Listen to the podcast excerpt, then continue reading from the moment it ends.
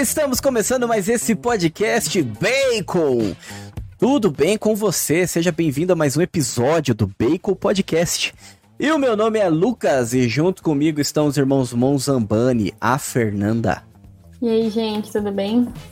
E também o Bruno. E aí, tudo certo? Nós aqui de novo. Bora para mais um.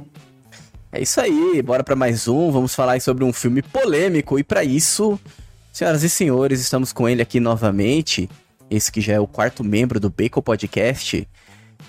Marcos Ruppelt, seja bem-vindo novamente. Boa noite, pessoal, tudo bem?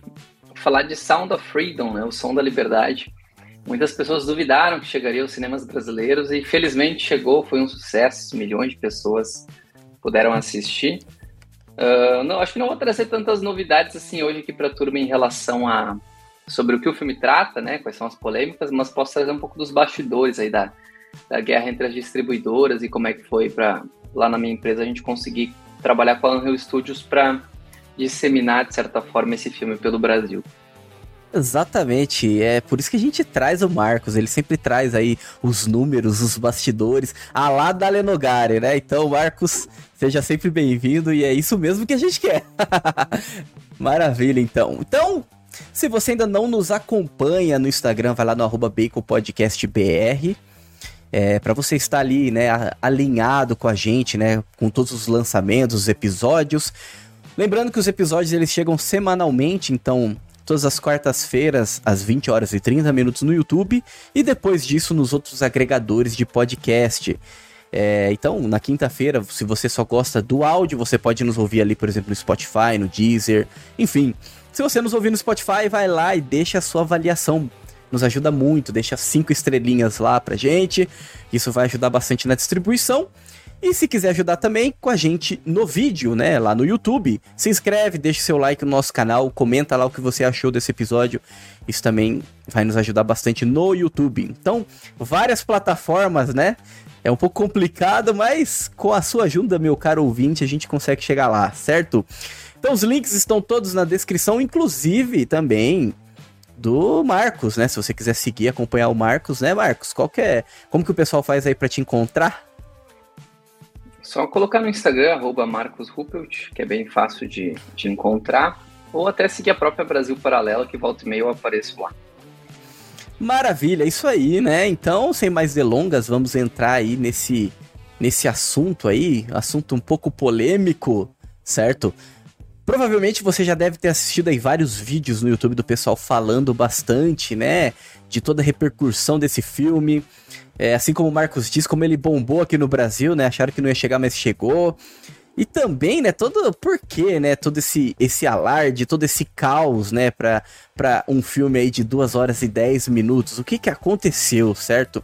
Então o Marcos, ele vai nos trazer aí algumas informações aí dos bastidores para ajudar a entender melhor esse filme, certo? E claro, antes que eu esqueça, vai lá então no Apoia-se se você quiser nos ajudar com algo a mais. Então no apoia.se barra Podcast. Toda ajuda será muito bem-vinda. E compartilha, né, esse podcast aí com seus amigos e familiares. Tenho certeza aí que é um assunto pertinente. Muito bem, meus caros nerds dessa terra de Santa Cruz. Acompanhe mais esse episódio do Bacon Podcast.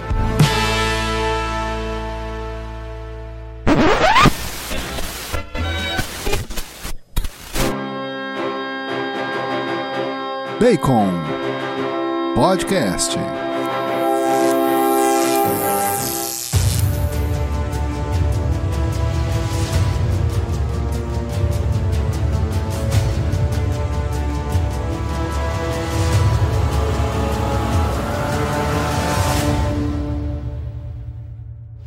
Muito bem, Bruno, dê-nos a sinopse desse episódio. Bom, Sound of Freedom, ele foi definido como filme de super-herói da extrema-direita. Tá? Então, eu achei uma definição muito boa. Então, brincadeiras à parte, é, o filme ele narra a, a, história de um, de um agente é, americano que trabalha nessa questão do tráfico infantil. Ele, ele prende traficantes e aí, num determinado momento da vida dele, ele percebe que isso não é o suficiente para ele, que ele precisa começar a tentar resgatar as crianças que são traficadas, né? Então, o filme gira em torno da história disso, baseado em fatos reais. E é interessante, eu até fiz a brincadeira no começo aqui do, do filme de super-herói da extrema-direita, porque assim, quando você vai ver, ele não tem nada de, de, de épico, nada de super grandioso. Não, é um filme baseado em fatos reais, de uma história de ação, né? Que, que bem feito, não é? Não é aqueles filmes pastelão de ação assim que, que o Chuck Norris vai solta falando que a cobra mordeu ele e morreu. Não, não é. É um filme, é um filme bem feito. Então, a, comoção e, o, e, o, e, a polêmica em torno dele não parece justificada, mas a gente vai falar mais no podcast. É, é um filme polêmico, né? Como o Bruno disse aí, que fala sobre aborda esse tema aí que é o tráfico humano, né? Acho que o alarde foi tão grande, a gente estava conversando aqui nos bastidores, que antes de assistir o filme eu pensava que o filme, ele, é claro, ele fala de um assunto que é muito sério, um assunto que é pesado, mas eu pensei que o filme ele ia tipo além disso, né? pensei que ele ia tipo, ele ia falar de coisas assim, muita coisa, jogar no ventilador, aquela famosa expressão jogar merda no ventilador, né? Porque causou uma comoção aí muito grande, né? E a gente percebe que é um filme muito bem feito, assim como o Bruno disse. É, e que fala de um tema pertinente, um tema que é real, que é muito pé no chão, né? Então, caramba, por que, né, esse alarde todo? É engraçado isso, né? Então, como eu disse lá no início, né, o Marcos aí que vai trazer um pouco dessas informações dos bastidores. Marcos, primeiro eu queria a sua impressão desse filme. O que, que você achou desse filme? Você achou que valeu a pena? Você achou que é, ele realmente mereceu aí toda essa movimentação, esses milhões aí que ele ganhou, que já pagou o filme há muito tempo, né? O que, que você acha aí? Sim, eu acho que o filme merece, sim, uh, esse crédito que foi dado, né? Então, muitas pessoas ao redor do mundo decidiram voltar às salas de cinema por conta do Som da Liberdade. Né? Algumas pessoas até iam ao cinema, mas iam sozinhos ou iam só com amigos, decidiram levar seus, suas namoradas, suas esposas, levaram amigos, convidaram amigos, convidaram pai e mãe porque não se trata só de um filme bom. Eu acho que, acima de tudo, Sound of Freedom é um filme bom, um filme bacana de assistir, um filme gostoso. Dura lá duas horinhas de duração, não é pesado, tem uma, um arco bem tradicional, até de filme de resgate, né? A ideia é, é, uma, é uma operação, uma missão onde o Tim Ballard, né, que é essa pessoa que o Jim Caviezel interpreta, vai trabalhar essa operação, depois a gente ser introduzido a quem ele é, qual é a luta dele. Dura lá, digamos, pelo menos metade do filme. Então ele cumpre uma narrativa tradicional em termos de Hollywood. A Unreal Studios, responsável pelo filme, domina bem essa questão de narrativa, de arco cinematográfico. Então acho que é um filme bom, a primeira impressão foi essa, e também de que é um filme que ultrapassa a fronteira só do entretenimento. Por isso que as pessoas se envolveram tanto emocionalmente nos dois lados, né? Algumas pessoas elas ficaram um tanto quanto uh, preocupadas com o tipo de mensagem que isso poderia se propagar, como se determinado grupo político fosse defensor da pedofilia e do tráfico sexual infantil e outro grupo lutasse com. Então essa divisão imbecil ideológica acabou confundindo um pouco a cabeça de jornalistas e críticos de cinema, não só aqui nas terras tupiniquins, mas no mundo inteiro, né? As pessoas acabaram uh, desferindo comentários lamentáveis sobre o filme que não fazem nenhum sentido, porque acima de tudo, por exemplo, se o Lucas decidir com um amigo de infância dele ao cinema e o amigo dele não, não tiver nenhuma ligação com a pauta conservadora, ele vai poder ver o filme se divertir, se emocionar, né? se, uh, lutar, torcer, uh, sentir um pouco daquele personagem, porque é, é cinema, é uma ferramenta de, de transmitir emoções e sensações. Uh, e uma segunda impressão que eu trago é, quando eu vi o filme, né, de fato, é um filme que ultrapassa só o entretenimento, e, acima de tudo, como a Unreal Studios foi habilidosa. Acho que a gente pode articular isso aqui ao longo do episódio, mas eles sabiam que eles tinham uma questão preciosa nas mãos. Muitas coisas boas ali, né? Primeiro, ah, um grande ator de volta a um grande papel, né? Jim Caviezel, o, o mais icônico dentre todas as interpretações de Jesus Cristo, de volta às telonas. Eles tinham um sucesso recente para poder se promover, que é a série The Chosen, que nasce dentro da Unreal e depois, claro, ela tem um rompimento, parte de uma forma autônoma. Eles tinham também a possibilidade de divulgar isso na imprensa hoje com as redes sociais, coisa que o Mel Gibson não tinha, por exemplo, no início dos anos 2000. Ele dependia da imprensa para divulgar o seu filme, da imprensa tradicional, dos veículos de comunicação tradicional. Então ele tinha um poder das redes nas mãos. Só que eu já citei três coisas, né? Quatro coisas. A Angel tem uma expertise com crowdfunding, que é, é conseguir coletar dinheiro das pessoas para levar produções adiante, com mais episódios, com mais divulgação. Tinham muitas premissas boas e eles não decidiram chegar chutando a porta, né?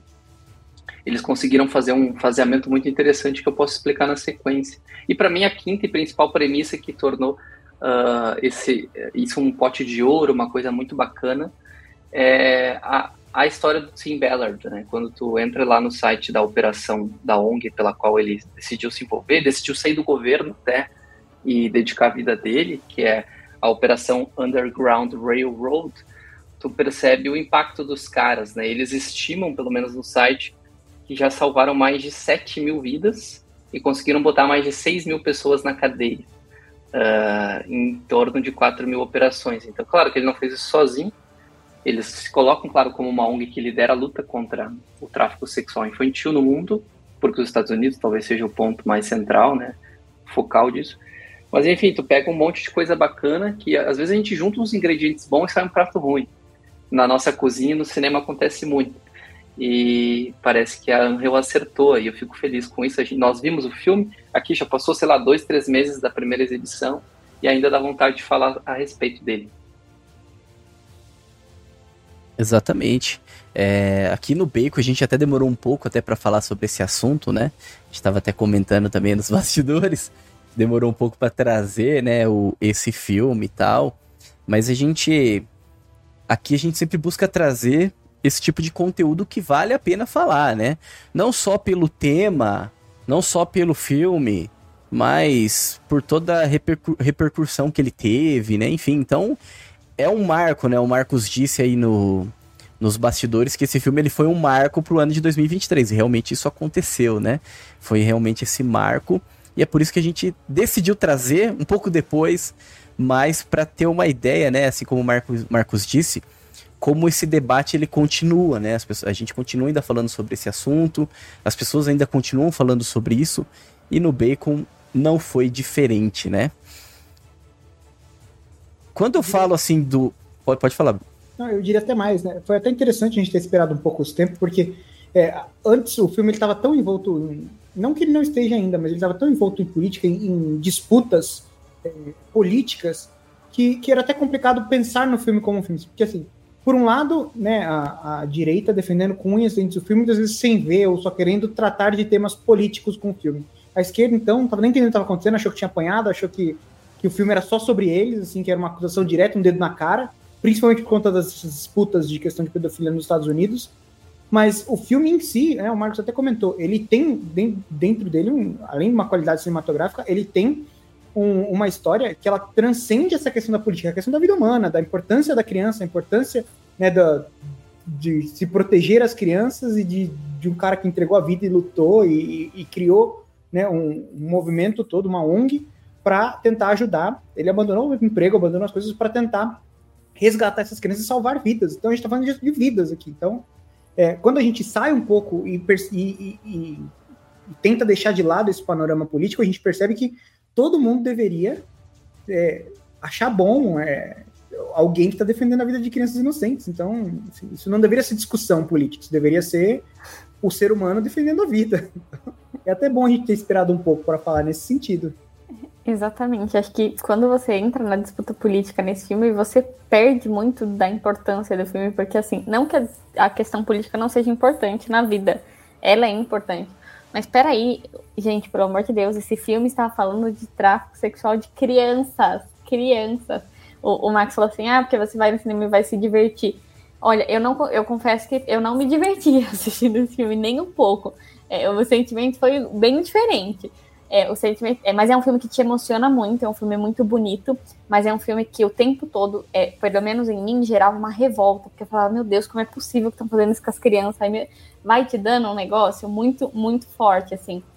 É, e assim, isso que chama mais atenção no filme, porque é um filme que ele te emociona do começo ao fim. Chegando na metade do filme, eu dei uma. Eu, eu falei assim: eu preciso pausar isso aqui, preciso parar, preciso respirar, porque não tá dando. É, eu não tô conseguindo assistir. Fui, tomei uma água, voltei. Porque para mim era muito forte, era, era um negócio assim que, que pega muito. Pensar que tem. No filme ele fala a quantidade de crianças lá, eu não lembro de, cabeça, mas ele fala a quantidade de crianças que estão sendo escravizadas e vendidas sexualmente, crianças pequenas é, coisas que são assim completamente absurdas, mas ao mesmo tempo ele vai te dando esperança. E o filme ele tem uma, um jeito muito bonito de contar a história, por quê? Porque ele não é pesado, ele não mostra nada demais, graças a Deus, inclusive, porque acho que eu não ia ter estômago para isso, mas ele, ele vai de forma sutil te mostrando todas as coisas. Então o filme começa com a menina tocando a música, o filme termina com a menina tocando a música. Aí tem as questões do pôr do sol, tem é, tem vários elementos que, que o filme usa para contar para contar a história, para te emocionar, para apresentar a narrativa do filme, que são muito bonitos e que vão te tocando ao longo do, do processo que é esse filme. Então, quando você olha só para essa parte política, você está perdendo assim quase tudo o filme, porque você está perdendo a mensagem principal, que é as crianças, está perdendo a magia do cinema, que quer trazer um assunto desse numa narrativa que consegue ser um pouco mais suave, uma, uma narrativa que você consegue assistir sem, sei lá, vomitar entendeu? Porque é um assunto muito complicado. Exato. É o cinema fazendo aí uma crítica a uma realidade aí que, que nós enfrentamos, né, em, como dizem por aí, em pleno século XXI. é, e, e, ele traz alguns dados e que depois o Marcos vai ver ali também no, no Nefarius, que o Marcos ainda não assistiu, vai assistir em breve, que é sobre a questão da escravidão, né? Então, ele fala que é, hoje nós temos muito mais escravos do que em épocas em que a escravidão era permitida. E grande parte desses escravos são crianças. E, e aí o, o filme, ele vem trazer alguns simbolismos assim que, que são muito assim, muito relevantes, né? Ele vem falar de uma libertação, mas uma libertação que é real, não esse tipo de libertação que a gente costuma ouvir por aí, né? Que não tem nada a ver. Ele fala de uma libertação real, libertar os escravos, né? Libertar ali os oprimidos, né? Mas aqueles que realmente são oprimidos, né? Aqueles que realmente são escravos. Isso, claro, fala sobre a questão da justiça. Então a luta pela justiça, né? Que leva um homem, isso que traz o chamado para um homem, que desperta aquele homem, né? Para essa missão que é justamente, caramba, ele se depara com uma situação que muito provavelmente ele já havia escutado que existia, assim como todos nós, mas quando ele se depara com aquilo ali de forma concreta no trabalho dele, e ele se depara com as pessoas, né? Com esse lado humano, as pessoas que estão sofrendo com isso, a família. E assim, ele que tem vários filhos, né? O, o personagem principal ali, o Tim Ballard, e aí ele, então ele, caramba, então eu preciso fazer isso, né? Eu preciso fazer justiça. Eu preciso lutar contra esse tipo de injustiça. E aí o filme vai trazer a questão do sacrifício, a questão da perseverança, a questão da esperança, né? Então, muitos, muitas partes ali do filme com a música, com, assim como a Fernanda disse também, com o pôr do sol, enfim, tudo isso ele vai nos remeter à questão da esperança, da humanidade. Não tem como olhar pro Jim Caviezel e não lembrar de Jesus. Então, quando, quando você olha para ele, que tá fazendo um policial, que dá um sorriso com aquele olhar, na hora, o nosso imaginário aqui já está totalmente né, na paixão de Cristo de Mel Gibson. E na hora você lembra, né, do olhar de Cristo, né? Não tem como. Então, essa, essa questão, assim, eu acho que foi muito acertado trazer ele para fazer esse protagonista, porque você olha para o olhar dele, você aí você já te remete à esperança, já te remete a esse a, a humanidade, né? É, então, fala sobre essa conscientização do chamado, fala sobre o bem e o mal, e também fala sobre um tema que é muito interessante, que é redenção. Então, alguns personagens ali do filme que tem alguns relatos, né? Inclusive um, um que ajuda ele, né, durante todo o processo, que anteriormente foi envolvido com o cartel de Cali, que depois foi preso. Enfim, aí, aí, aí, diante de uma situação que ele conta lá no filme, então ele mostra que aquilo que ele faz é como se fosse uma forma de se redimir do que ele já fez, né? E, e sim, o filme carregado de símbolos e muita gente preocupada com política. o vampiro o vampiro. O, persona, o, vamp, é. o personagem do Bill Camp, o vampiro, é o cara que tenta algum tipo de redenção no fim da vida, assim, né? Tenta pagar um pouco os pecados dele, salvando crianças desses traficantes, desses Essas pessoas tomadas pelo demônio, é impressionante, cara. E a Fernanda tem toda a razão, assim, a minha sessão foi bem emblemática, assim, era uma sessão muito feminina, então tinham muitas mulheres de idade com amigas, mães com filhas, uh, mulheres até sozinhas também, e eu com a minha esposa. E o choro tomou conta da sala. Não porque eram mulheres, mas porque é um filme realmente emocionante, um filme que toca a alma humana de alguma forma, né? Poucas coisas são tão puras e tão genuínas quanto a vida de uma criança. Eu agora estou com um filho de 10 meses aqui em casa eu percebo como todos os sentimentos, movimentos, expressões, reações que ele tem são verdadeiramente humanos, verdadeiramente uh, puros, né? Não há nada ali que ele esteja fingindo, forçando ou inventando. Ele está reagindo humanamente, como uma legítima criação divina, assim. E quando tu mexe no que há de mais puro, as pessoas se tocam. E aí é importante deixar o jogo político de lado, porque inclusive esquerdistas e comunistas e ateus se tocam também. Não é só os direitistas conservadores que vão à missa todos os dias que se tocam é algo que mexe com o coração humano. Então, podem ter certeza que as pessoas que puxaram esse jogo político, essa divisão, esse racha, elas não são a maioria, e elas também não representam especificamente um movimento político. É claro que há né, um desprezo pela vida humana em certos movimentos políticos. Historicamente, a gente percebe isso que o partido é mais importante que a vida humana. Mas no caso do Sound of Freedom, eu, é, ali chega num consenso. Né? A minha mãe, por exemplo, não ia ao cinema há três ou quatro anos, e na eh, desde antes da pandemia, no caso, e com a distribuição de alguns ingressos gratuitos que a Brasil Paralelo puxou, ela eu consegui convencer ela. Falei, ah, mãe, vai lá, eu vou trocar um ingresso para ti aqui, ó. Não precisa nem pagar. Só vai nesse dia, nesse horário. Tenho certeza que vai gostar. E depois ela me ligou falando, é, muito forte a história mesmo. Eu, eu me senti tocado. E, e muitas pessoas chorando no cinema, pô, interior do Rio Grande do Sul. Então é uma mensagem universal, né, de apreço pela vida humana. Não é um filme, digamos que uh, é militante contrário ao aborto. É um filme que fala sobre um caso real.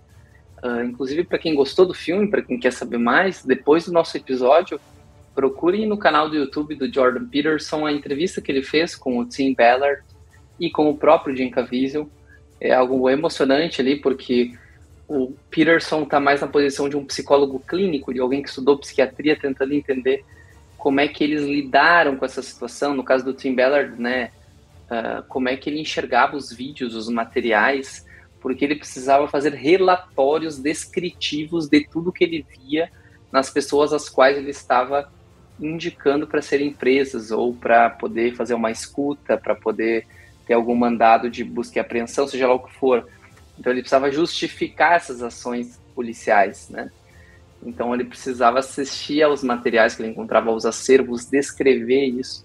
Isso deixou a mente dele muito perturbada, evidentemente. Então é, é muito impressionante essa conversa e, e não é algo, digamos assim, 1940, é algo 2015, 2020. Estamos em 23, está acontecendo hoje. Né? O Jeffrey Epstein foi morto recentemente na cadeia, se matou, entre aspas, né? Para quem não sabe, recomendo que pesquise. Ele, a justiça americana alegou que ele se suicidou, mas existiam centenas de bilionários interessados na morte dele. Ele tinha um registro histórico de visitas de. Primeiro, que ele tinha um registro histórico de envolvimento com menores de idade. Isso está mais do que provado na justiça americana. Segundo, que ele era amigo de um dos maiores milionários da história de, dos Estados Unidos. Terceiro, que ele tinha um registro privado de todas as pessoas que tinham viajado no seu próprio avião. E quarto, que ele tinha um registro de quem havia viajado para o seu avião nos momentos em que ele tinha dado festa na sua ilha privada. E esses nomes não poderiam de forma alguma vazar para a mídia, né? A sua esposa, Gislaine Maxwell, foi impedida de dar um depoimento público, ele foi morto dias antes também da delação premiada, enfim. Então é um jogo de interesses muito grande, que foge da nossa alçada, que foge aqui da nossa esfera privada. Mas independente de quem está por trás disso tudo, uh, cada pessoa resgatada por essa operação aí do Tim Ballard ou de outras tantas que a polícia americana e de outros países já fez, com certeza as Forças Armadas, a polícia brasileira também luta contra o tráfico sexual aqui no Brasil. E eu imagino que centenas de vidas já tenham sido salvas e a gente deve comemorar isso, né? Deve celebrar de alguma forma. E aquelas pessoas que provavelmente não não se sentem muito satisfeitas com esse tipo de, abordagem criminal, né, de, de operação policialesca, provavelmente tem algo a esconder ou gostariam que alguma lei penal vigente fosse alterada, não? enfim, tem algo estranho, né? Como aquele famoso sábio meme da internet diz, nunca pergunte a uma mulher o seu peso, nem mesmo a um hater de O Som da Liberdade o que ele tem no seu HD. Então é algo do qual nós podemos uh, usar como premissa.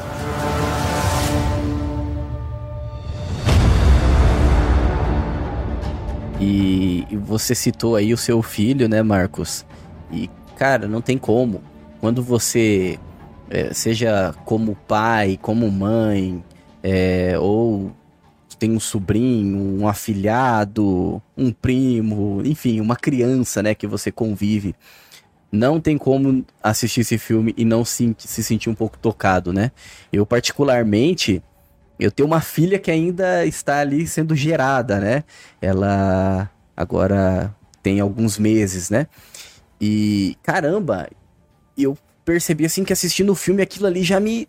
Assim, eu percebo que tocava de uma forma diferente que talvez se eu, se eu não fosse pai, sabe? Então, assim, assistir o filme, caramba, logo no início ali, quando começa o filme e você já vê toda aquela situação, né? O filme já logo no início ele já escancara, né? Todo, todo aquele, aquele mal, né? Toda a maldade que está por trás disso. O, o, olho até lacrimeja, assim, não tem como. Não tem como. Você vê aquilo ali, mesmo que seja simples, mesmo que não seja algo assim pesado de se assistir, né? É, é algo que toca, né? É algo que vai assim, realmente toca ali no, no fundo da alma mesmo, né? E, e pensar, né, que, que, que as pessoas, a forma que, que o público tem recebido isso, é, a gente tá falando de pessoas, de haters aqui, né, mas a grande maioria recebeu esse, filme de forma muito positiva, né? Despertou realmente um, um senso, assim, nas pessoas, né? Tanto que se você for ver, assim, a, as notas em qualquer site de avaliação, você vai ver que a nota tá altíssima, né? Porque... Sim. Porque realmente é algo ali que, que toca o imaginário comum, né? Não tem como, é. assim. E se você tenta se blindar disso, é porque, como o Marcos disse, algo tá muito errado, né? Humana, humanamente falando é um filme de corrente, digamos assim, a pessoa ela vê e quer levar outra pessoa para ver também. Né? Isso é muito bacana. Inclusive, quando eu falei no início que a Unreal foi habilidosa, o estúdio que produziu o filme, que, né, que montou esse casting, essa equipe toda, esse, essa produção, encontrou o Tim Ballard, conseguiu adaptar a história dele, eles são especializados no modelo que a gente chama no cinema de Pay It Forward, que é pague para levar adiante. Então, você paga um valor que não representa só o seu ingresso, mas também o de mais pessoas. E eles, então, têm um modelo bem sucedido que casa com um filme que é propenso a esse modelo. E eles conseguiram, primeiramente, estrear o filme assim, em dezenas de salas ali, não passaram de 50, 60 salas nos Estados Unidos, que é mais ou menos o número que o Nefares vai ter agora no Brasil. Lembrando que, assim, 50, 60 salas nos Estados Unidos é muito pouco, porque é um lugar que tem milhares de salas de cinema quase que o triplo que aqui no Brasil, mais que o triplo. Então, e aí eles foram pouco a pouco escalando, né? Então, na medida que um, um exibidor lá que ia ter uma sala no shopping center vê que aquilo teve procura, ele libera, em vez de dois horários, três horários. A sala de cinema do outro lado da rua percebe que o filme continuou em cartaz e teve procura e teve receita, então ele tira um horário, digamos, da Barbie, que já estava um tempão em cartaz, e cede um horário para o Sound of Freedom ele vai ganhando pouco a pouco. Ele é um filme com um comportamento meio que linear no começo, depois vira exponencial, assim, a presença nas salas é muito bacana. E ele se torna depois de. Foi lançado início de julho, então nós estamos aqui na virada de outubro para novembro, início de novembro. Uh, são aí julho, agosto, setembro. Pelo menos quatro meses depois já é o top, já está no top 10 de bilheteria de 23, se considerarmos, claro, a bilheteria norte-americana. Se a gente considera a bilheteria mundo, que aí entra muitos outros fatores, uh, tá no top 20, tá em 19 lugar, o que é muito interessante, né? E trazendo mais detalhes, top 10, tipo, que começa com Barbie, passa por Super Mario Bros., Homem-Aranha através do Aranha-Verso, Guardiões da Galáxia. Esse top 10 só tem dois filmes que não são continuações, ou, tipo assim, adaptações, né? Porque assim, pô, Avatar 2, Homem-Formiga não sei quanto, John Wick 4, né? E que não é uma que é uma história original, é o Sound of Freedom e o Oppenheimer. São os únicos filmes que estão no top 10 com uma abordagem um pouco mais original. Então é e filmes que nós temos um apreço aqui, pelo que eu percebo no Bacon, né? Então, é, e, e detalhe, Oppenheimer, talvez, se fosse por outro diretor, não sei se faria tanto sucesso, hein? Não faria. É, por exemplo, Oppenheimer fez 324 milhões nos Estados Unidos e Sound of Freedom 184. Mas é um valor muito representativo para um filme que teve 14 milhões de orçamento, 14 versus 184, tu percebe um bom lucro. E quando a gente pega o, o Sound of Freedom a nível global, desses 14 que foi, foi custo total de produção, claro que ali entram mais uns 10, 15 de marketing. No mundo ele fez 240, então, na verdade, 18º lugar. É muito interessante estar na frente de filmes como Indiana Jones, tá na frente de filmes como Missão Impossível 7, Acerto de Contas, que foi um filme muito bacana, mas estreou numa data errada, né? O Creed 3, que vem de uma franquia histórica, que é o Rock Balboa, tá na frente até do filme da Taylor Swift, que estreou esses tempos, está fazendo um super sucesso. Uh, Gato de Botas, que a gente falou recentemente, The Flash, que foi também um, um enorme fracasso. Enfim, bacana ver esse crescimento, né? E no Brasil, isso se deve não só à estratégia de pay it forward, né? Então a pessoa compra o dela de mais alguns, mas no, eles conseguiram no mercado internacional achar parceiros, eles foram inteligentes nisso. Então, no México, na China, em, em vários lugares eles encontraram empresas que ajudariam a divulgar o filme para um público mais propenso, um público mais conservador, mais aberto a pautas cristãs, assim por diante. No Brasil, eles encontraram algumas empresas que ajudaram, várias, na verdade, e uma delas foi a BP, por exemplo, a Anhel chegou para nós, nas, nas nossas várias pedidas e demandas e pedidos para eles, eles foram gentis, nos atenderam, fizemos reuniões de trabalho, e eles nos deram 100 mil ingressos. Falaram, ó, oh, a gente banca para vocês 100 mil ingressos se vocês conseguirem pessoas para irem no cinema. Que a gente foi fazer reunião com eles para comprar ingresso. A nossa ideia era comprar para distribuir para os nossos assinantes. Estou abrindo até aqui uma negociação privada, só para vocês entenderem como é que foi na prática. E da onde vieram esses 100 mil, né? A imprensa brasileira adora trazer um, um tom de mistério, como se algo errado estivesse acontecendo. Não, na verdade, quem bancou esses 100 mil ingressos foram as pessoas que lá nos Estados Unidos participaram da campanha Pay Forward, né? Então eles tinham caixa, dinheiro no banco para torrar e comprar ingressos no Brasil para dar para distribuir de brinde. Só que no Brasil não basta terem dinheiro para comprar ingressos, precisa encontrar pessoas dispostas a ir no cinema. Então, por isso que esses parceiros contribuem com isso, né? E a BP hoje tem lá seus 500 mil assinantes, a gente ativou todos eles, viu quem queria, e desses 100 mil ingressos a gente conseguiu que 44 mil códigos fossem resgatados. O que a gente, para nós, é uma grande vitória. A gente achou que ia conseguir só 20% disso. Então, quase 50% dos brindes foram resgatados pelos assinantes da BP. E imagina que esses códigos, eles são individuais. Então, e, e, não existe, não era dois por pessoa, era um por assinante. Então, por exemplo, eu resgatei o meu código, mas fui com a minha esposa. Então foram duas pessoas no cinema. Pode ser que algum membro da BP tenha resgatado e levado outros três. Então, no mínimo 44 mil pessoas foram ao cinema por conta dessa parceria.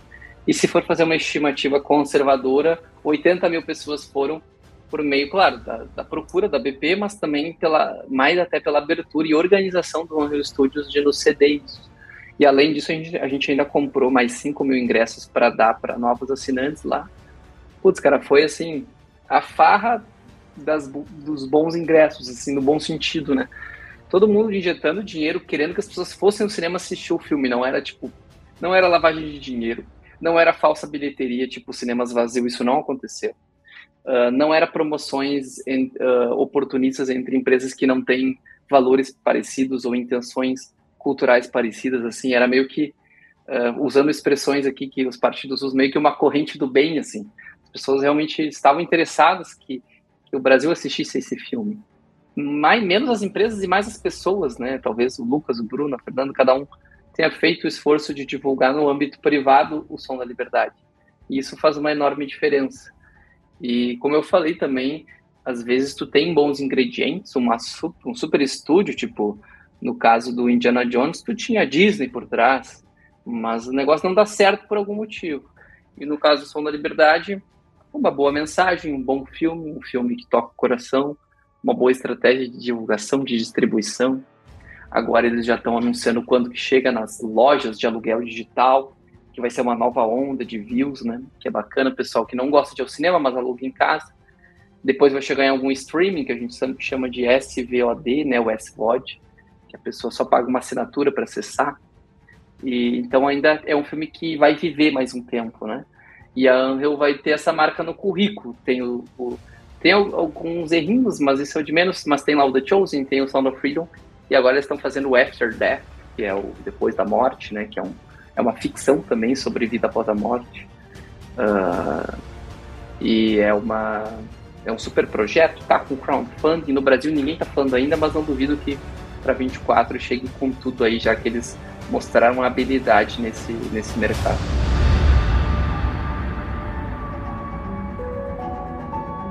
E a gente tava falando aqui, né, o Marcos, né, tava falando sobre alguns filmes que não deram certo, né, uns filmes especificamente aí da Disney, né, e tal. E eu também tenho a impressão, Marcos, é que essa esse staff, assim, essa esse cansaço, né, das pessoas, né, de ir no cinema e vai no cinema por conta do, de toda a distribuição, daquela distribuição em massa que acontece, porque ah, é da Disney, porque ah, é é Star Wars, ah, é. Enfim, é a, é a animação da Pixar, enfim.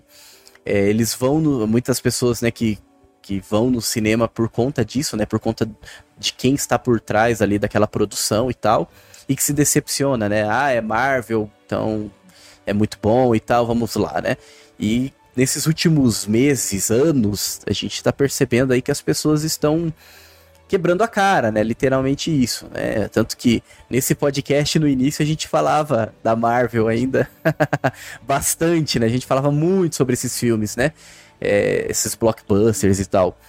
E com o passar dos anos, a gente foi percebendo que não estava mais valendo a pena, né? Muitas, muitas frustrações de ir no cinema assistir e falar, caramba, que negócio ruim, né? Muito dinheiro jogado no lixo. É, muito dinheiro jogado no lixo, não tanto é, só não por só... conta não só quebravam a cara com o filme, mas quebravam a banca também, pagando ingressos caros. eu fui ver, eu lembro que eu fui ver o Elementos, uh, por, por acreditar, pô, finalmente um filme da Pixar que não é continuação ou remake, né, um original e tudo. E aí, bah, muito ruim. Muito decepcionante. e aí, eu falei, bah, eu tenho que parar de acreditar nesses estúdios, cara. Eu tenho que parar de ser, de ser ingênuo a esse ponto. Puta, é muito ruim esse filme. Não vou, vou, vou ter mais critério agora. Exato.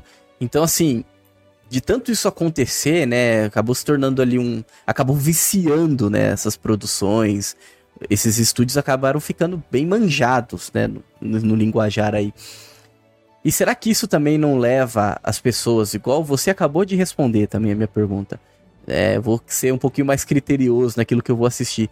Será que isso não leva as pessoas a, a serem um pouco mais criteriosas? Olha, é continuação? Olha, é de herói? olha, né, então isso não, eu não quero, não quero assistir. Mas é uma história original, uma história de começo, meio e fim, é, sabe? É uma história diferente ali, tipo, tá, é baseado em fatos reais. É, enfim, né? Será que isso não, não desperta também a curiosidade das pessoas, né? E será que isso não foi um fator também que influenciou muito, né, nessa busca? Não só por esse filme, Nefários agora vai sair no cinema, né? Mas que também já vai ser lançado aí no cinema brasileiro, já com assim, com uma repercussão muito grande, né? Será que isso também não influencia? E eu diria mais do que isso, até antes do Marcos responder, só para complementar o que o Lucas está falando, porque assim, o cinema, ele é uma arte, né? ele é a sétima arte, então as pessoas não querem deixar de ir no cinema, deixar de acompanhar bons filmes, boas séries, um bom conteúdo. Então, quanto pior a qualidade do que esses estúdios mais, mais progressistas estão lançando, maior o vácuo que vai atrair pessoas para filmes mais independentes e outras coisas. Até por isso a Taylor Swift está lançando independentemente um filme de uma turnê musical e está arrebentando nos Estados Unidos. As pessoas cansaram dos outros filmes dos outros estúdios. É, não tô nem dizendo que o filme dela é bom, eu não vi, eu não sei nada sobre, mas assim, para ela ter conseguido o que ela conseguiu, é porque as pessoas estão buscando outras coisas, elas não aguentam mais o mesmo. A Fernanda já assistiu? Tô, estamos, te, estamos tentando marcar as meninas para ir assistir, porque somos todas fãs da Taylor. Eu e a Vai estrear em novembro, né? Meninos aqui, estamos tentando marcar. Vamos. E eu, eu, incentivei bastante, viu? Eu vi lá o vídeo do Dale Nogari falando.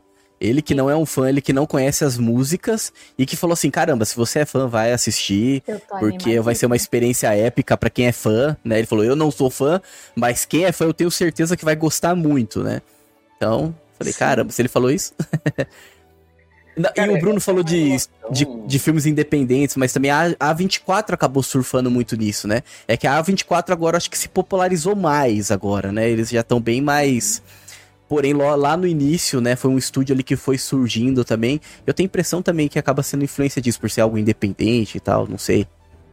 Sim, sim. Inclusive a própria indústria começou a premiar essa, essas produções, mesmo que elas sejam horríveis, como no caso do Tudo em Todo Lugar ao mesmo tempo. Um filme péssimo, né? Então, é, há um certo prestígio dado já só por, por ser uma produção independente. Mas, cara, essa é uma das grandes questões, assim, uma das grandes dúvidas do cinema contemporâneo é como conciliar o alto custo para as pessoas irem ao cinema, porque, assim, por mais que a pessoa seja de classe A e B, pesa no bolso dela ir lá no JK Iguatemi, pagar um ingresso de 70 reais em São Paulo, assistir um IMAX, pagar 30 reais de estacionamento, mais 45 na bebida e na pipoca, é bem pesado. Isso eu tô falando de uma pessoa que mora em São Paulo e tem uma baita condição financeira. Mesmo quem mora assim numa cidade do interior, de um estado mais periférico do Brasil, ela gasta, porque ela vai ao cinema com a esposa, com os filhos, ela tem estacionamento, ela tem alimentação de três, quatro pessoas para fazer, ela tem, digamos assim, um, um trabalho completo, um serviço completo para servir aos outros. Estou falando aqui de um pai de família tradicional, né? Mesmo quando a gente vai com um amigo no cinema, a gente tem que organizar o transporte, o Uber, a janta, uh, como é que vai ser a questão do ingresso, se ainda paga mês, se não paga, enfim. Então tem o desafio número um, que é bolso das pessoas, com o desafio número dois, que é o cinema, ele passou cada vez mais a se tornar um, uma questão de evento. Então as pessoas vão para ver um evento, vão para ver o Vingadores, vão para ver o Avatar, vão para ver o Oppenheimer, né? Super grandes produções do ano, feitas com câmeras especiais que vão me deixar imerso por 3 horas e 15, e eu vou comer um balde de 3 quilos de pipoca e me divertir muito. Então, o cinema passou a ser uma coisa, digamos assim, mais uh, pontual, não é uma, uma rotina como a pessoa. Hoje a academia é uma rotina na vida do brasileiro, mas o cinema não é mais. Então, até pelo custo, pela, pela, pelo baixo retorno que se tem comparado a quem vai na academia e cuida da sua saúde física e tudo mais. Inclusive, então, o preço do ingresso que você falou aí é o preço que eu pago na academia, gente. É louco, tá muito é, caro. tem pessoas que pagam 50, 70 reais no ingresso num cinema de, de, de mais elite, assim, e às vezes é uma mensalidade de um esporte, de, de uma academia, assim por diante. E, enfim, eu estava trazendo isso para dizer, é, é um certo dilema não só para nós, que vamos ao cinema, gostamos de bons filmes, gostamos de nos emocionar, de refletir sobre o mundo, mas é um dilema para o exibidor, para o distribuidor, do tipo, pensa assim, a Paris Filmes, que é uma das grandes distribuidoras brasileiras, que lutou uma batalha aí com outras 14 empresas para conseguir o Som da Liberdade, o Som da Liberdade para trazer para o Brasil. Levou para o maior número de cidades que eles conseguiram. Eles, na mesma semana, tinham comprado Jogos Mortais 10, que é uma aposta mais para o público jovem, gênero de terror, que faz sucesso no Brasil, e que vai ter um público específico, né? E, pouco, e ao mesmo tempo estava lançando um filme brasileiro que tem um público bem específico, mas um custo menor, uma projeção de bilheteria menor. Então, como é que eles vão as empresas vão conciliar isso? E para o exibidor que está lá na ponta, que ainda está exibindo Barbie numa salas, porque a, mulherada ainda está assistindo, as meninas do colégio, ele, como é que ele vai conciliar com o som da liberdade, sabendo que as pessoas vão uma vez por semana no cinema, ou na sexta, ou no sábado, ou no domingo, as pessoas normais, né? Então é uma equação difícil de fechar. E nesse meio tempo, os grandes estúdios, que sempre foram esses responsáveis pelos eventos, eles têm entregado pouco, né? Pega os, os lançamentos da Marvel aqui, quando eu tava olhando as maiores bilheterias do ano, pega, por exemplo, Guardiões da Galáxia 3, A Pequena Sereia, Homem, Formiga e a Vespa, Quanto Mania, Indiana Jones, eu tô falando aqui só Disney, tá? Elementos, uhum. uh, e aí vai, teriam outros lançamentos Disney. Cara, é muito difícil falar que algum desses filmes foi um super sucesso. Mesmo Guardiões da Galáxia, que é um filme que gosta de prestígio com o público, que é divertido e tudo mais, tem bons atores, não foi, não foi como os outros. Né? Não foi um evento que foi como os outros. Não foi um Oppenheimer, muito menos uma Barbie. Então é é difícil, cara. A gente vai precisar de, de, de filmes talvez com mais propósito, com mais força, né? Para esse ano nós tivemos o Oppenheimer, que é um super projeto do Christopher Nolan. Tivemos o Som da Liberdade. Vamos ter o Nefários. Para ano que vem, a gente vai ter Paixão de Cristo 2, que é um filme que promete levar muita gente para o cinema.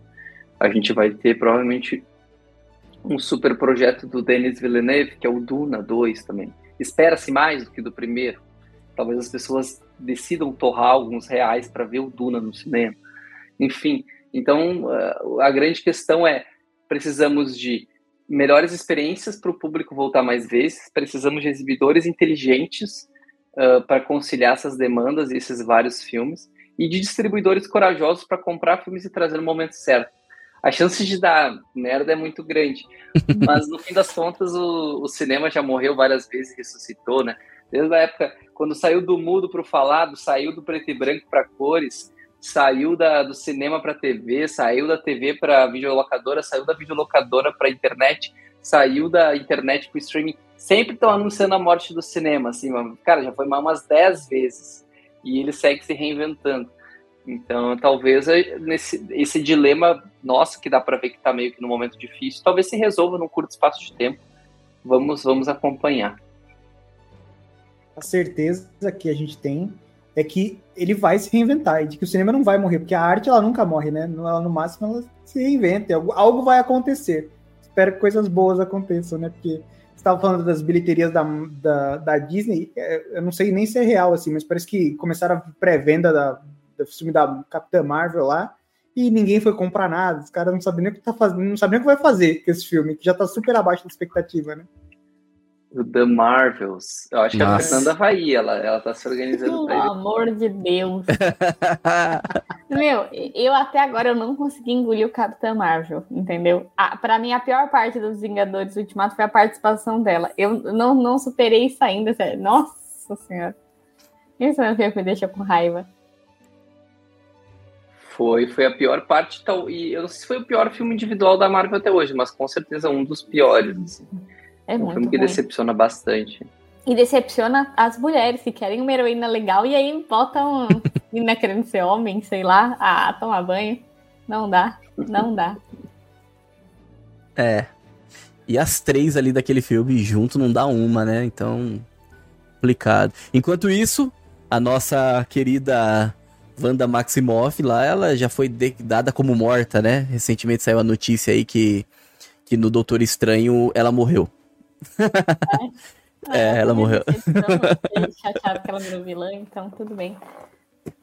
Viúva Negra morreu também, então todo mundo, né? É isso. Não, Vamos matar tá todo mundo. Nossa, vamos matar as heroínas femininas, ou então a gente transforma ela em vilã, ou então a gente faz ela ser uma feminista que mais parece um menino.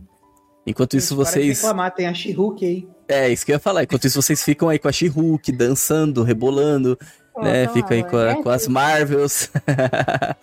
é, tá complicado o negócio, né?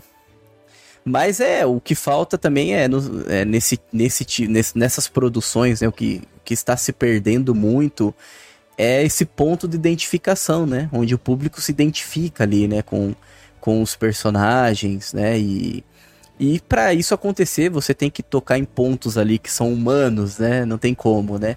E é o que a gente vê em Sound of, Sound of Freedom. Ele lida justamente com a nossa humanidade, né?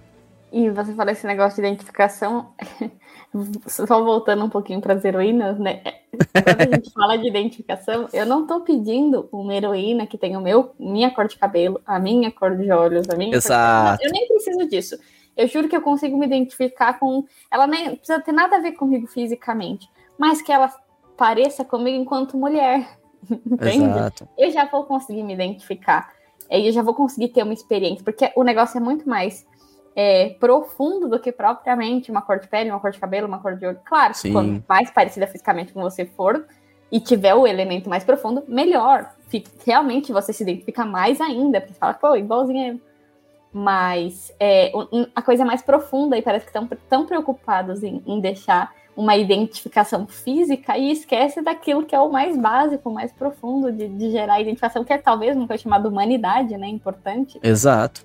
Então, a, a, identificação física não tem nada a ver, eu me identifico com o Goku, Super Saiyajin. Exatamente. Não é representatividade, né? Não é representatividade. O Goku. É, até na testa. Esse ponto é importante, né? Porque não, não se, a gente não precisa de representatividade, né? A gente quer se identificar justamente com os valores, né? Com aquilo que, que, que os personagens querem alcançar ali, né? Então, por isso que, A gente, se, a gente gosta tanto desse tipo de filme, Sound of Freedom, porque fala de sacrifício, fala de perseverança, fala de esperança, fala de lutar contra as injustiças. Enfim, é isso. Os elementos propriamente humanos. Uma das cenas que É. mais me, me e assim, chamou a atenção nesse filme foi na hora que ele tava lá vendo os relatórios e ele começa a chorar e ele começa a não aguentar ver aquilo. Eu falei, meu, é isso, isso é um ser humano, é isso. que é, é- essa é a reação de todos nós ao ver uma coisa dessas. É desespero, é tristeza, é, é até um certo luto por, por tudo aquilo que você tá vendo, entendeu? E aí você se identifica, porque aí você vê realmente o drama, aquilo que é próprio humano.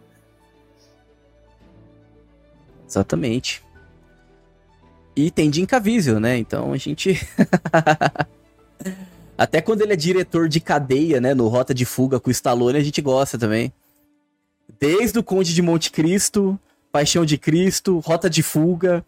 É, Sound of Freedom. É isso, né? A gente quer, a gente quer Jim Caviezel, na verdade. No fundo, no fundo, é isso que nós queremos. Tem uma série que chama Person of the Interest, que é com ele. Eu nunca assisti, mas só que tem ele eu tenho vontade de assistir essa série. Não sei nem se presta. Legal, é um É fenômeno interessante. As pessoas têm alguns atores que preservam um currículo muito forte, né? Impressionante. Então é. Esses tempos eu tava na farra, assim, com meus amigos, conversando, daí eles estavam falando sobre os atores brasileiros. Aí um, um levantou e falou: Cara, eu gosto muito do Tony Ramos. Aí eu. "V- Vamos ver o que, que Tony Ramos tá fazendo hoje, né? Aí eu fui olhar um episódio da.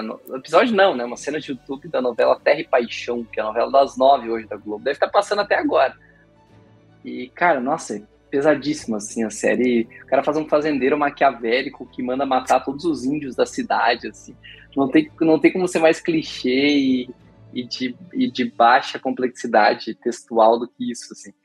Então é não é só o ator ser bom, mas ele conseguir escolher os projetos. Dá pra ver bem que o Tim Caviezel fez escolhas e provavelmente os próximos projetos que ele vai embarcar também a gente pode dar um voto de confiança porque tende a ser coisa boa. Assim. Exatamente. Então acredito que seja isso, né? Acho que sim, cara. Foi só reforçando que as pessoas que não puderam ver o cinema, ir no cinema, né? Ainda há algumas salas exibindo Sound of Freedom. O filme não foi cancelado no Brasil, né? Pessoal esqueçam isso. O que o exibidor e o distribuidor mais quer é dinheiro. E Sound of Freedom uh, gerou muito dinheiro para o mercado, então alguns cinemas ainda estão passando. Quem não tem condição, mora muito longe, acho que questão de algumas semanas, agora no meio de novembro já vai estar disponível para locação e posteriormente também em alguns streamings brasileiros e internacionais. Tomara que o pessoal siga assistindo, siga se emocionando. É, é um filme que merece ser visto. Exatamente. Quem não viu ainda, assista também Nefários, né? Assim como o Marcos vai ao cinema aí pra assistir, né? Assim que É um filme lançar. também. É assim que lançar, Muitas pessoas exatamente. viram no Telegram, né? Aham. E Eu nem sabia É que que esse quando- filme ia lançar agora. Ninguém, a gente não sabia que ia lançar no Brasil, na verdade. Quando ele, Ele- saiu é, lá no É verdade, cara. verdade. Luta do Bem contra o Mal. Acho que é o nome do o subtítulo. Um filme muito bom Querem- também. É bom Querem uma- inventar uma- né? Ó, uma Red Pill, o quem já comprou Nefar é de uma distribuidora pequena, tá? Há dois filmes, ela não, não tem tantos recursos assim, ela vai fazer o possível para ir escalando no Brasil, também vai fazer algumas parcerias, mas é uma distribuidora brasileira. E a produtora não é uma Angel da vida, é uma produtora pequena dos Estados Unidos, tem bem menos atores e tudo mais, menos orçamento. O filme Nefários, ele vai ir para o cinema agora, 2 de novembro, provavelmente fica pelo menos umas duas semanas em cartaz. Se explodir, claro, vai ficar mais, um mês, dois meses. Senão vai ficar de duas a três semanas. E a empresa que comprou o filme para ter eh, licenciamento exclusivo, ninguém vai poder competir. O único streaming que vai ter o filme no Brasil é o Univer, que é o streaming da Igreja Universal. Então foi a Re- a Record que comprou o filme e a partir de, não sei se dezembro ou janeiro, vai estar só no streaming dos caras. Caramba! Olha, Que loucura, nem sabia que ele tinha streaming, os caras tão Eu também não. Mas, pô, assim, Filmaço, Meu né? sonho é ter o orçamento da o orçamento da Universal lá na Brasil Paralelo para orçamento do Edir Macedo. É. quem sabe um dia. Quem sabe um dia. Não, brincadeiras à parte, que bom que eles estão montando o streaming. Espero Sim. que selecionem bons conteúdos.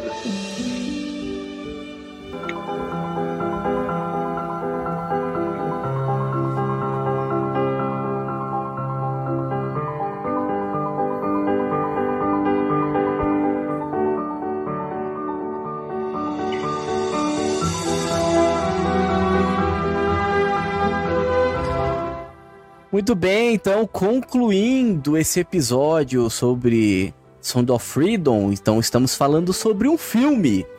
Falando sobre filme, o que, que nós fazemos na conclusão? Nós votamos, né? O Marcos aí, ele já, tá, ele já é expert já nas votações, porque sempre, a maioria das vezes, ele vem aqui para falar sobre filme, né? Então vamos então para votação. Então hoje nós vamos começar aqui na nossa tela de baixo para cima e o convidado será o último. Então, Bruno, qual é a sua nota para Sound of Freedom? É, eu vou dar um picanha bacon pra esse filme, porque assim, ele me surpreendeu de muitas formas. Primeiro, porque é um filme que nunca tinha ouvido falar, de repente ele estourou, uma polêmica. Então, nesse sentido, ele já chamou atenção por ter escancarado um, um problema muito sério da nossa sociedade. Então, só aí ele já teve um, um papel relevante. Aí, quando eu fui assistir, eu fui ver que cinematograficamente ele era um filme bom, assim, boas atuações, né, um enredo né, justinho, bem feito, né, um roteiro muito bom. Então, cara, apesar de, de não ser de grandes estúdios, não ser nada disso, ele é um filmaço. Então, merece nota máxima, ao meu ver. Maravilha, nota 5 do Bruno. Fernanda, qual é a sua nota? É, eu acho que eu também vou dar um pequeno bacon, porque eu acho que para o que ele se propôs a fazer, ele fez muito bem. Não é um Senhor dos Anéis, claro, mas a proposta é completamente diferente. Então, assim, um estúdio pequeno, porque se propôs a fazer, o filme é muito bom, ele surpreende muito. É um filme que te emociona do começo ao fim. É, o final é feliz, então tá tudo bem. É... vale, então, um, um picanha bacon, vale um 5. E até por todo toda a movimentação que ele gerou, mesmo não tendo, mesmo não tendo a grande mídia do lado dele, eu acho que vale um picanha, bacon para animar as pessoas a assistirem também. Muito bem, então nota 5. É, bom, a minha nota também vai ser um picanha bacon, nota 5, nota máxima. É um filme que emociona, emociona muito. Como eu falei lá, principalmente se você tiver contato aí com alguma criança ou algo assim, é um filme que vai te emocionar bastante que toca ali em, em, questões ali que são humanas, né? Como a gente estava falando aí logo no final aí desse, desse podcast. Então você se identifica bastante, é um filme que vale muito a pena, um roteiro muito bom, muito bem escrito, essa adaptação aí baseada em fatos reais, né? E fala de heroísmo, né? Traz toda essa questão dos valores que a gente gosta muito de tratar aqui no Bacon. Então, picanha bacon para esse é, esse episódio. E agora nós vamos pedir também a, a, o voto aqui do convidado, Marcos Rupert. Lembrando que eu tava pensando, caramba, faz tempo que a gente não vota, né? A última vez que a gente votou, meus caros, foi no episódio 143 do Bacon, que foi justamente sobre Oppenheimer. Que o convidado foi o Marcos Rupert. Então, a última vez que nós falamos sobre cinema, sobre filme, e que nós votamos, foi justamente com a presença do Marcos. Então, Marcos, qual é a sua nota para O Som último, da Liberdade? O último filme comentado foi o melhor do ano, Oppenheimer até aqui. Sound of Freedom é muito bom, espero que as pessoas vejam. Quem ainda não viu, até reassistam depois que estiver em casa, com amigos, familiares. Uh, tava com a expectativa do Assassino da Lua das Flores poder competir com Oppenheimer, mas não ficou abaixo. E agora tem mais alguns, tem o David Fincher aí, tem outros filmes que eu quero ver. Mas tem o filme da Taylor, tão... não, tô brincando. tem o filme da Taylor, é verdade. Não, mas dificilmente passa. O, o... Eu gosto muito de um diretor alemão, o Zolt, aí vai lançar um filme agora em novembro, mas vamos lá, faz tempo que ele não. Desde 2015 ele não solta uma bomba muito boa. Mas acho que vai ser Oppenheimer e Sound of Freedom os melhores do ano.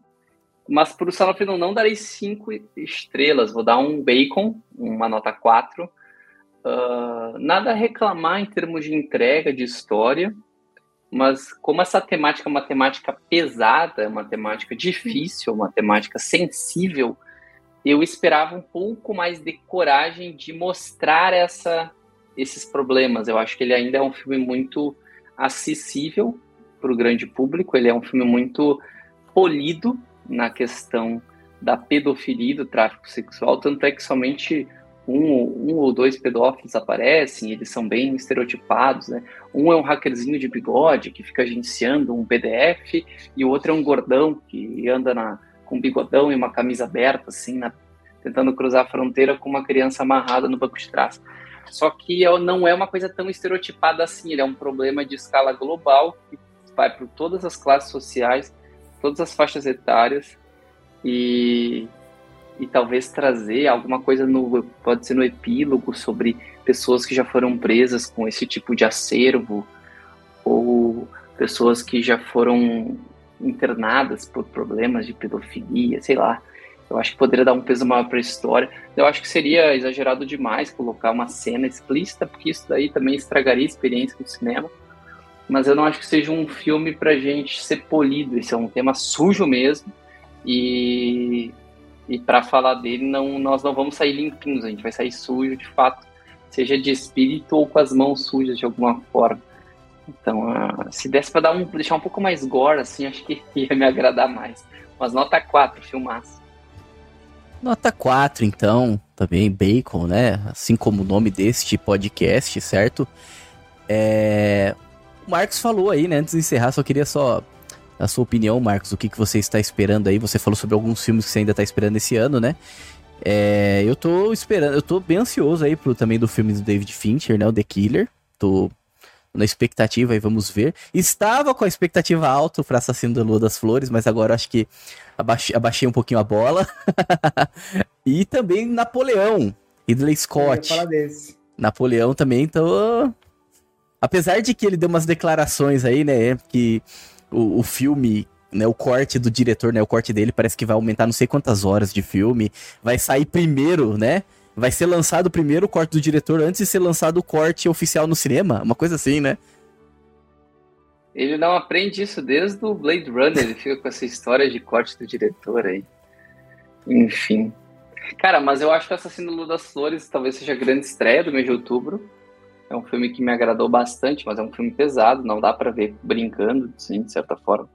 Mas acho que as três estreias que mais estão assim no meu no meu imaginário, que estão, ó, eu estou acompanhando, né? Eu quero assistir, eu vou, vou investir recursos e tal. É o Napoleão do Ridley Scott em primeiro lugar, o segundo é o A Fire do Christian Petzold, que é o cara que dirigiu Phoenix, dirigiu também o, o Em Trânsito, o Bárbara, o cara, um monte de filme, esse filme é mais cultzinho, mas dos cultos que prestam, sabe? É um filme, um diretor alemão muito bom, o cara manda bem demais. E um terceiro filme que eu tenho uma boa expectativa, por mais contraditório que possa parecer, é o Wonka, porque eu tenho uma, um certo apreço grande pela história, pelo, pelo Willy Wonka original. Gosto também do filme do Tim Burton, apesar de algumas cafonices. O Fantástica Fábrica de Chocolate é divertido de assistir, me traz boas lembranças da infância. E agora, mesmo tendo o Timothée Chalamet ali na, na frente da, da Chalamet Mingue. O Chalamet Mingue eu acho que vai, vai fazer eu sair de casa, cara. Acho que eu vou assistir o Wonka nos cinemas. E vamos lá, certa expectativa. O que eu com certeza não vou assistir e desrecomendo as pessoas assistirem, o mais chato, né? É o filme, é o Aquaman 2, cara, porque o ano da Warner. Pô, eles vão lançar mesmo, então. Ai, meu Deus. Eles estão empurrando, empurrando, empurrando e ficou lá para dezembro. É, mano, eles estão com dó de lançar esse filme, com medos, que raio que isso, velho. Pra mim, o melhor filme tem um do filme ano de da, streaming. da Warner foi a Batgirl. Que é o que eles cancelaram. Foi a melhor decisão da Warner, né, do ano. E tem uma estreia de streaming, que acho que é 10 de novembro, que é o The Killer, né? O assassino do senhor David Fincher. Uh, talvez um dos melhores cineastas vivos aí, junto do nosso querido Christopher Nolan, do Martin Scorsese. Vamos ver o que, que ele entrega, né? O Fincher, no último, ele deu uma deslizada ali com o Man. Eu gosto bastante, mas eu sei que o povo não curtiu. Mas o, o histórico do Fincher, para quem não sabe quem é esse maluco, é muito bom. Ele fez Clube da Luta, Seven, fez Garota Exemplar, Zodíaco, Quarto do Pânico, filmes muito bons e, e ótimos de assistir.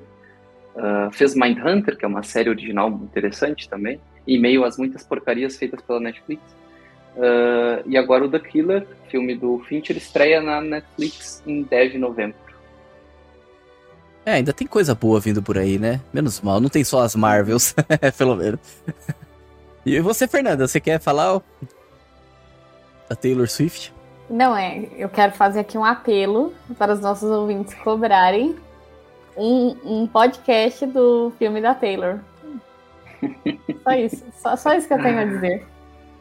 Me arrependi Coragem. profundamente de ter passado a palavra agora, hein? Os nossos ouvintes cobrarem um podcast do filme da Taylor porque ele está batendo todas as bilheterias. Só queria dizer isso. O melhor show da Taylor que tem é assistindo o, o namorado dela jogando futebol americano. Esse é o melhor. Esse toda é- hora aparece ela dançando lá na plateia. Então, assistam lá quando, quando é, jogar o Kansas, os Chiefs, né? Quando eles, quando eles jogarem, você assiste que você vai ver ela, tá bom? E vai ver ali um dos melhores quarterbacks da atualidade, o Mahomes também. E só um comentário, do nada, sim, de repente decidiram fazer um novo Jogos Vorazes. É. estão nisso. Sim. Não, tava. Sim, É sim. verdade. Que Tem é isso também. De Neve lá, né? Vai estrear em dezembro, né? Então, Tem é isso final de também. novembro, eu acho, uma coisa assim. Mas, ó, pra quem quer ir no cinema ainda, pessoal, fique aí. Scorsese está em cartaz, em novembro tem o Nefários em alguns cinemas brasileiros. Tem esse filme alemão que eu falei, o A Fire. Aí, início de dezembro tem o Wonka, sobre, para quem gosta da Fantástica Fábrica de Chocolate. E temos Napoleão, 23 de novembro, também com o Joaquim Fênix, vivendo o maior militar da história da humanidade. Só uma observação aqui, desculpa, viu, Marcos, tomando seu tempo aqui. Aqui a gente tem que aproveitar que você tá aqui pra falar um pouco de cinema. Mas, a, uma, uma curiosidade aqui, né? Que inclusive o, Dal- o mesmo falou no vídeo dele lá sobre a, sobre a Taylor Swift, que ele foi assistir e ele disse assim que uma curiosidade, né? Que quando ele tava assistindo, passou o trailer do Napoleão. E uma pessoa lá no fundo falou: Ah, lá o filme que tá aquele cara do novo filme da, da Lady Gaga, né? Então é o filme que tem a participação da, daquele ator ali do filme da Lady Gaga, que na verdade é o Coringa 2. O, o filme é do Joaquim Fênix e é a Lady Gaga que tá participando. Então você vê como que a galera Muito bom o público. É o público. Reconhece o Coringa por ser um filme que a Lady Gaga vai participar. É, Exatamente. Mas é isso. Muito obrigado, viu, Marcos, por toda. Por, por todo o conhecimento aí, falar sobre esse filme Sound of Freedom, também por todas as indicações aí, cinema, tem, ainda tem muita coisa boa ainda que dá pra assistir, né, até o final do ano. Muito obrigado mesmo, viu? Seja sempre bem-vindo. Valeu, pessoal. Bom restinho de noite e espero que os ouvintes sigam o Bacon, deixem de ser mão de vaca, doem alguns reais aí no apoio, tenham vergonha na cara. Os caras escutam podcast de graça toda semana, não se prestam nem pra seguir no Spotify e dar umas cinco estrelas ali. Tem que tratar segui- seguidor mal, cara, que deles se mexem pra fazer alguma coisa. ah, muito. Mas é isso então, né? Então os links estão todos na descrição. Agradeço você que nos acompanhou até esse momento. Fique com Deus e que a força do bacon esteja com você.